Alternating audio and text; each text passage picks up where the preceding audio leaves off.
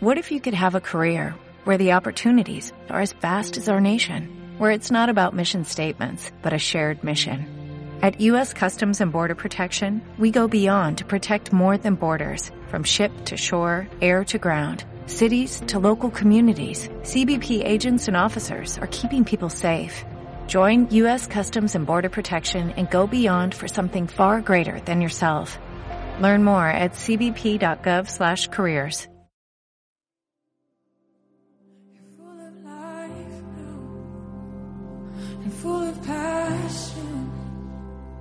That's how he made you.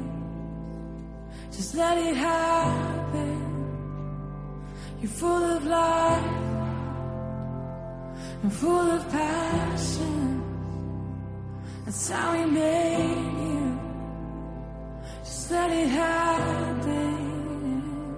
You're full of life now full of passion. That's how he made you.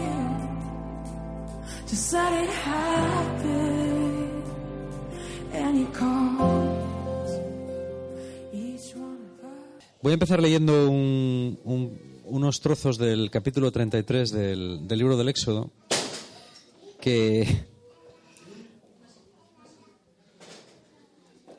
que es un capítulo muy interesante, ¿eh? porque habla mucho de, de la intimidad con Dios y de cómo eh, estar en, la intimidad con Dios, ¿no? Y dice así, dice, en el versículo 7 dice, Moisés tomó la tienda de campaña. No había templo en aquella época y entonces, por supuesto, le quedaban todavía 800 años al templo o más, no 400. Y la puso a cierta distancia fuera del campamento y la llamó tienda del encuentro con Dios. Cuando alguien quería consultar al Señor, iba a la tienda, la cual estaba fuera del campamento. En cuanto Moisés entraba en ella, la columna de nube bajaba y se detenía a la entrada de la tienda mientras el Señor hablaba con Moisés. Y cuando la gente veía que la columna de nube se detenía a la entrada de la tienda, cada uno se arrodillaba a la entrada de su propia tienda en actitud de adoración. Dios hablaba con Moisés cara a cara, como quien habla con un amigo. Y después Moisés regresaba al campamento, pero su ayudante, el joven Josué, hijo de Nun, nunca se apartaba del interior de la tienda. Moisés le dijo al Señor, mira, tú me pides que yo dirija este pueblo, pero no me dices a quién vas a enviar conmigo. También dices que tienes mucha confianza en mí y que me he ganado tu favor. Pues si esto es cierto, hazme saber tus planes para que yo pueda tener confianza en ti y pueda seguir contando con tu favor. Ten en cuenta que este pueblo es tu pueblo. Yo mismo te acompañaré y te haré descansar, dijo el Señor. Bueno, esta. Si, solamente lo habéis escuchado ahora y no os ha dado tiempo a pensar mucho, pues igual no, no os dice mucho esta, esta. Pero es una lectura muy sorprendente. ¿eh? Primero porque Moisés trata a Dios con una familiaridad muy extraña. ¿Eh? Incluso, si seguís leyendo un poquitín más adelante, Moisés le dice a Dios que él quiere eh, verle manifestarse que quiere ver su gloria. Y Dios le dice que sí. Le dice, bueno, verás mi gloria, pero no verás mi cara, porque nadie puede ver mi cara y seguir vivo. ¿Vale? Yo te, recogeré con mi mano y mi gloria pasará y verás mi espalda, pero mi cara. ¿no? Bueno, una representación, no sé, no sé. A mí lo que me interesa de todo es, sobre todo esta, frase que es muy famosa, se cita mucho, que es Dios hablaba con Moisés como con un amigo. ¿eh? La, la vida humana es una vida eh, complicada y realmente eh, las cosas importantes, al cabo del tiempo, uno se da cuenta de que no son muchas, ¿vale? Sí que a veces uno desea conseguir ciertas cosas en la vida, las consigue o no las consigue, pero a las personas que tienen la capacidad de, ver un poquitín más profundamente, y no son solo cristianos, ¿eh? hay gente cristiana, digo, gente no cristiana que también tiene esa capacidad. ¿eh? Yo mismo he terminado de leer la autobiografía de un, de un poeta inglés, de Spender, ¿no? Que es un libro maravilloso de autobiografía. Y las dos últimas páginas son de antología. Es una persona no creyente y sus dos últimas páginas son de una espiritualidad y de una, de una lucidez sobre lo que es la verdad impresionante. ¿eh? Prueba de que Dios reparte sus dones a quien quiere y a, quien le parece, ¿eh? aunque a los ojos humanos pues nos cuesta entender cómo eh, puede hacer eso, ¿no?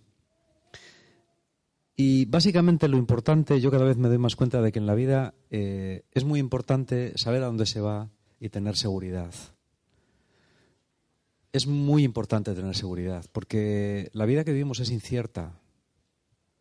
Nunca sabes lo que va a ser de ella. Nunca sabes si te van a querer, si te van a reconocer, si vas a ser amado o amada, si se te va a hacer justicia o no, si vas a tener éxito o no lo vas a tener, si vas a ser popular o no lo vas a ser, si vas a encontrar al amor de tu vida o no lo vas a encontrar, si vas a encontrar a los amigos de tu vida o no, que lo sabes. ¿Vale? Y sin embargo el hombre busca certezas. ¿eh? Hoy leía de un, experimento llevado a cabo por un psicólogo muy famoso. Tiene un apellido húngaro que yo nunca he sido capaz de, pronunciar. Son todo consonantes. ¿eh? Bueno, este hombre hizo un, un, experimento muy conocido que era eh, dar un, busca, un temporizador aleatorio a unas, unos cientos de personas que se prestaron voluntarias a hacer este experimento. Entonces, el, el busca sonaba eh, a intervalos irregulares en cualquier momento del día. Podía ser cada tres horas, podía ser cada hora, pero nunca sabías cuándo iba a sonar. Entonces, las veces que sonaba, tenías un cuaderno y tenías que apuntar qué estabas haciendo y qué estabas pensando. Sobre todo, qué estabas pensando. ¿Vale? Y así recogió. Es una forma de saber lo que mil personas a lo largo de tres meses están pensando cinco veces al día. ¿No? Es decir, bueno, ¿en qué piensa la gente? Es una forma de averiguar en qué piensa la gente. Entonces las personas le enviaron sus respuestas y con eso él confeccionó un, una investigación, que es siempre una recogida de datos con una interpretación posterior. ¿De acuerdo? Y llegó a una conclusión. La mayor parte de la gente tenía pensamientos inquietantes. Es decir, él llegó a la conclusión de que el comportamiento del cerebro humano, cuando no está distraído, es entrópico y tiende a pensar cosas desagradables. Esto es muy importante. ¿Qué significa eso? Que cuando tú no estás entretenido haciendo algo, con algo que te distraiga, cuando te encuentras solo contigo mismo, tiendes a sentirte mal.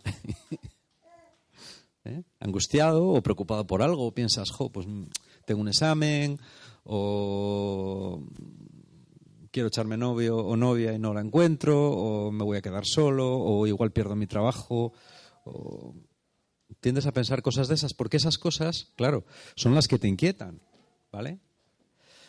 Pero hasta, hasta tal punto que eso se convierte en algo que forma parte de la naturaleza humana más íntima. Esto es curioso.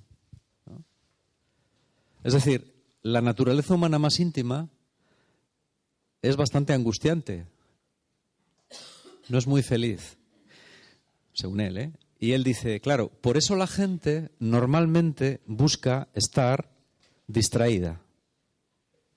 ¿Mm? O sea, pues antes podía ser con revistas, podía ser hablando, chismorreando, hablando de, cosas intrascendentes. Antiguamente las mujeres pues hablaban mucho entre ellas. ¿eh? Yo siempre cuento, siempre, me lo habré sido muchas veces, que en la tienda de mi pueblo había sillas había unas sillas, las mujeres cuando iban a hacer la compra se, se, sentaban allí, pasaban media mañana allí, en la tienda, chismorreando y hablando. ¿eh? Ahora ya no nos hace falta nada de esto porque tenemos el invento más importante de, la humanidad después de la rueda, que es el móvil, y ya pues con el móvil nos podemos distraer lo que nos haga falta. Además, a diferencia de la tele, el móvil es una tele que llevamos continuamente encima. Y podemos ver todos los vídeos que queramos, todas las cosas que queramos, en el momento que queramos, si tenemos datos, Puedes ver lo que quieras, cuando quieras. Siempre te puedes distraer, a cualquier hora del día o de la noche. Ya no hace falta que pienses nada. ni que medites nada porque tienes móvil. ¿eh? ¿Habéis visto la película Transpotting alguno? Verla, verla, pues una película, bueno, tiene gracia, bueno, no sé la gracia que tiene, yo me, yo me reí mucho, tengo que reconocer que igual soy muy poco. Pero en Transpotting hay eh, este el protagonista, ¿no? cuando está hablando de una, dice, la gente busca respuestas en la vida. Respuestas, cuando tienes heroína no necesitas respuestas. ¿No es verdad? Cuando tienes heroína no necesitas respuestas. La respuesta es la heroína, que te hace sentir muy bien. ¿Vale? Ahora casi podemos decir lo, lo mismo del móvil, ¿no? Tienes un móvil, ya está. Bueno, ¿qué tiene que ver todo este rollo con Moisés? Yo creo que es muy importante que cada vez me doy más cuenta de que para los cristianos es fundamental encontrar la paz interior. La paz interior es lo más grande que podremos encontrar en nuestra vida. Lo más grande. Y cuando digo paz interior me refiero a una paz interior que no se aísla, sino que es empática con los demás. Cuando uno lee lo que piensa de la vida los hombres pues más elevados ¿no? y más profundos, pienso en artistas, pienso en filósofos, pienso en poetas, al final todos acaban en lo mismo. Es decir, lo importante es que tú encuentres esa verdad que Dios pone en el interior de cada uno y que descubras esa verdad en los demás y que por tanto seas compasivo con los demás. Tengas una actitud compasiva con los demás, en la cual lo que los demás viven también te afecta. ¿eh? Y como eres humano, como dice el, clásico latino, ¿no? Porque soy humano, nada humano me es ajeno. En el fondo, yo creo que ese es todo el misterio. ¿Vale? Y es el misterio que Jesús nos revela de una manera muy especial. Yo creo que esa llamada a, obtener la paz interior eh, es el objetivo fundamental de nuestra vida. A medida que me voy haciendo más viejo, ¿no? cada vez me doy más cuenta de eso. El cristianismo puede vivirse desde otra perspectiva. Yo meditaba en eso hoy. ¿no? Muchas veces el cristianismo, como cualquier otra ideología, se vive eh, en clave de poder. Y puede vivirse a gran, a gran escala o a pequeña escala. Por ejemplo, una comunidad como la nuestra también puede vivir el cristianismo en clave de poder. Los movimientos también pueden vivir el cristianismo en clave de poder. ¿Qué es? Hay una serie de verdades que vienen impuestas desde fuera, pero que no están interiorizadas y que repetimos como loros intentando convencer a los demás. A cuantas más personas convenzamos, más convencidos estamos nosotros. De forma que el extenderse y el obtener poder, influencia, especialmente influencia social, es muy importante porque reafirma el tinglao. ¿eh? Eso me parece un error, ese me parece el error, yo lo pensaba esta tarde, más imperdonable de la historia de la Iglesia. La Iglesia cayó en esa trampa. Y muchas comunidades, muchos grupos siguen cayendo en esa trampa. Se convierten en sistemas de poder. ¿Mm? Pero los sistemas de poder funcionan, funcionan de adentro hacia afuera. Intentan imponer desde estructuras exteriores lo que las personas deben pensar, creer y obrar. Y el cristianismo es al revés. El cristianismo se impone de fuera hacia adentro. Perdón, de adentro hacia afuera. Es decir, lo que tú vives, en la medida que es auténtico, irradia. Pero ¿cuál es el problema? Que es que eso es muy lento. es muy lento porque tardamos mucho en cambiar. Lo otro es mucho más rápido. Pero entonces el cristianismo se convierte en ideología. La diferencia entre la fe y la ideología es que la ideología se crea para que actúe como un sistema desde afuera, en tanto que la fe es algo que surge de la conversión del corazón. Esto, eh, a ver, Es muy simple, ¿eh? es muy, muy fácil de entender. Puede parecer una tontería, pero es muy, muy fácil de entender. ¿Vale? ¿Tú qué quieres ser en la vida? ¿Qué quieres ser? Eh, yo, mm, yo no quiero juzgar, ¿eh? pero a mí me, interesa mucho pues leer cosas de saber de, la iglesia, saber del cristianismo, saber de... Y continuamente, siempre que puedo, estoy leyendo cosas. Y, y procuro conocer pues, los grandes movimientos que hay en la iglesia. Pues, cuando puedo leo un, un informe o leo un artículo, leo pues, lo que puedo. ¿no? Y de verdad, algunos movimientos muy famosos me aterran, me dan mucho miedo, porque me parecen instrumentos de poder. Y quizá no lo saben. Pero de pronto, la comunidad, ¿no? La comunidad X. La comunidad X es lo más maravilloso que hay. Hay que luchar por extenderla, hay que luchar porque crezca, hay que luchar porque tenga miembros, hay que luchar pa, pa, pa, pa, pa, pa. Y luego hay que comportarse, esa comunidad te dice así, así, así, así, así, así, así, así, así, así. ¿Eh? Ya está. Ya no tienes que pensar. Solo tienes que obedecer. Haces lo que te mandan y ya está. Pero yo cuanto más estudio, más cristología estudio y más cosas de Jesús leo, más llego al convencimiento de que Jesús funcionaba al revés. Jesús no quiso crear ningún movimiento de poder ni ningún movimiento estructural. Partía de las relaciones con la gente y partía de comunicar una experiencia personal. Por eso Jesús no daba ideologías y por eso no daba normas ni leyes. Jesús daba principios y mostraba a la gente cómo relacionarse con Dios. Lo original de Jesús, con respecto a otros rabinos de su época, muy famosos, mucho más famosos que él, como por ejemplo podían ser Gilel o Samyai, ¿eh? no, no era tanto el mensaje, el mensaje de Jesús se parece mucho al mensaje de otros rabinos famosos de la época. El mensaje de Jesús eh, es muy original porque él parece ser que proclamaba la buena nueva a la gente antes de que la gente se convirtiera. Es decir, tú puedes ponerte aquí y decir a los pecadores, este es el camino recto, venid aquí. ¿Eh? No venís. Eso demuestra lo pecadores que sois. ¿Eh? La ira de Dios caerá sobre vosotros por pecadores, porque no venís habiendo tenido la oportunidad.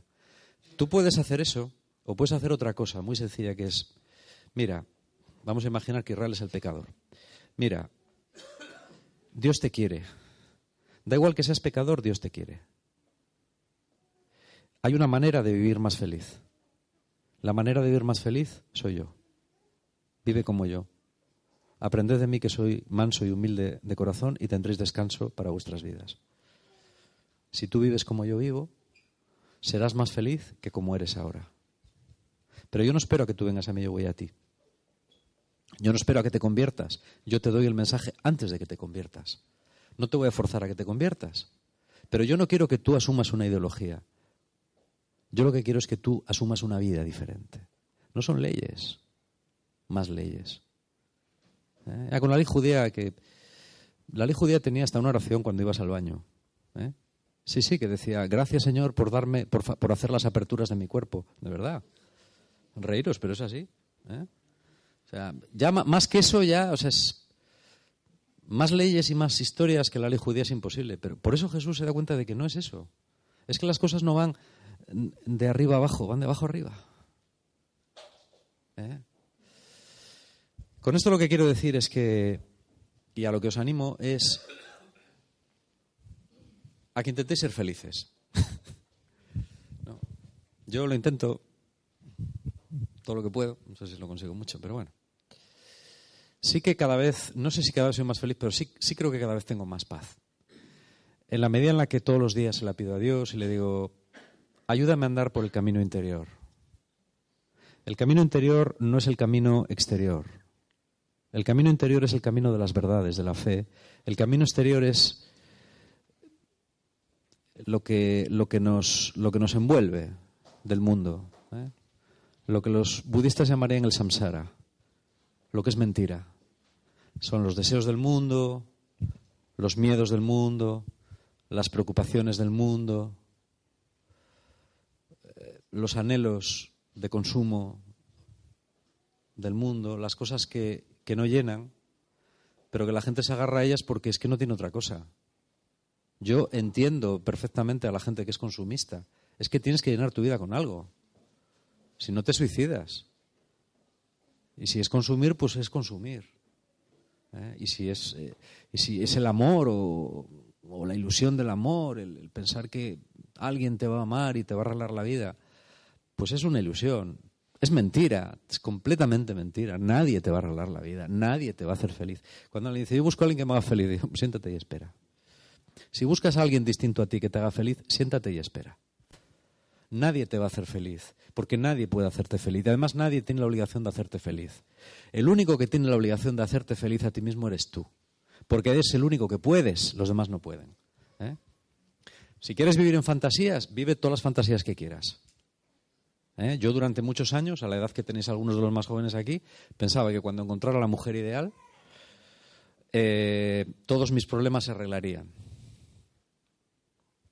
A pesar de que si hubiera querido ver un poco más allá, me habría dado cuenta de que eso no es así. Pero uno se engaña como puede. Y eso es mentira.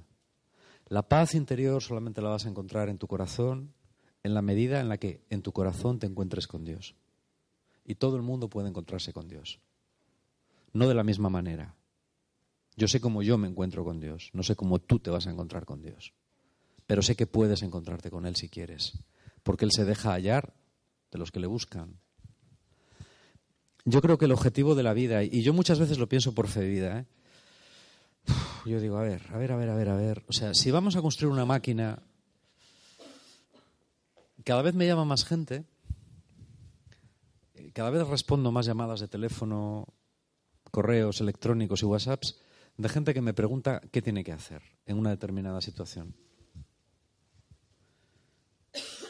Y cada vez me niego más a dar respuestas.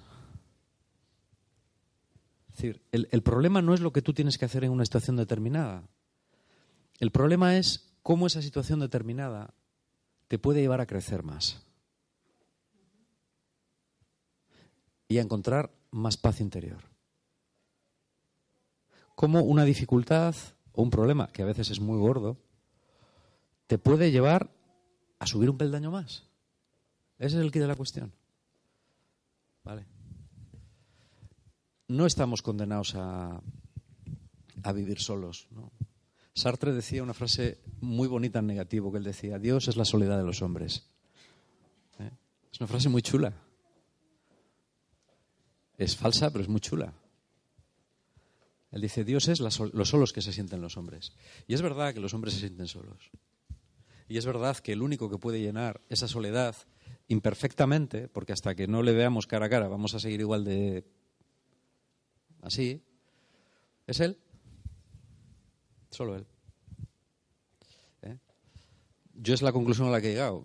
El que no me crea, que pruebe a ver. Y dentro de 40 años, que, me, diga a ver a dónde ha llegado. ¿eh?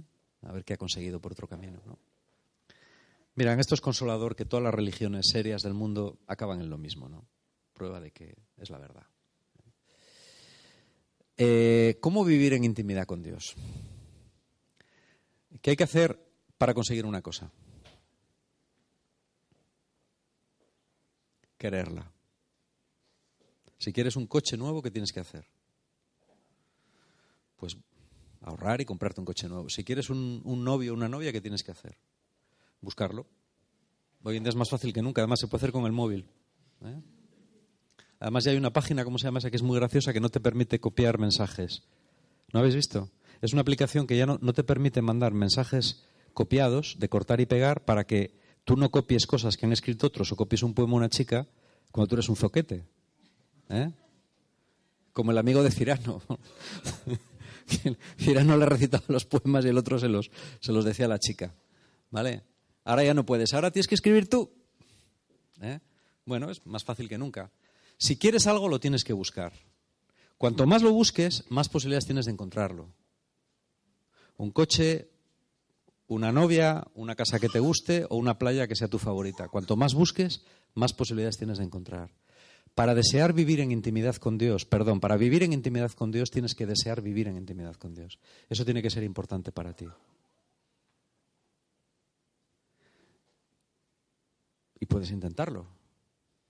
puedes aprovechar momentos y decirle a Dios, Dios, quiero tener intimidad contigo. Y después se te olvida. Pero te vuelves a acordar y dices, Dios, si existes, yo quiero conocerte. Y se te vuelve a olvidar. El deseo irá produciendo más deseo. Y al final, el deseo crea la realidad. Lo primero para vivir en intimidad con Dios es desear vivir con Él.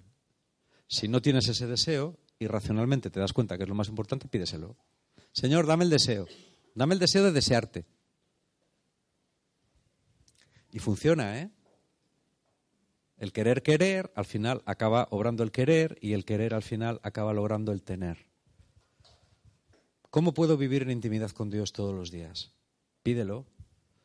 No, no podemos eh, pensar tener una vida de monjes. Los que estamos aquí todos tenemos muy poco tiempo, andamos todo el día de capa allá, con muchas responsabilidades, con muchas cosas que hacer, con muchas distracciones, con muchas decisiones que hay que tomar y gente con la que hay que hablar y, ¿vale?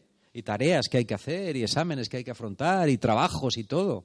No tenemos tiempo para sentarnos plácidamente debajo de un árbol, ¿eh? como Buda, y decir, me voy a estar aquí tres semanas hasta que reciba la iluminación. Eso es un lujo que no nos podemos permitir. Pero sí nos podemos permitir el lujo de pedirle a Dios cada hora, cada 20 minutos, cada... Quiero tener una vida interior. Quiero caminar por el camino interior, el de la verdad. No el de fuera, que es falso. Por el camino interior. El camino donde estás tú. Quiero, quiero, quiero. El deseo, fabricar la realidad. ¿eh? Y eso es lo que yo os quería compartir. Finito.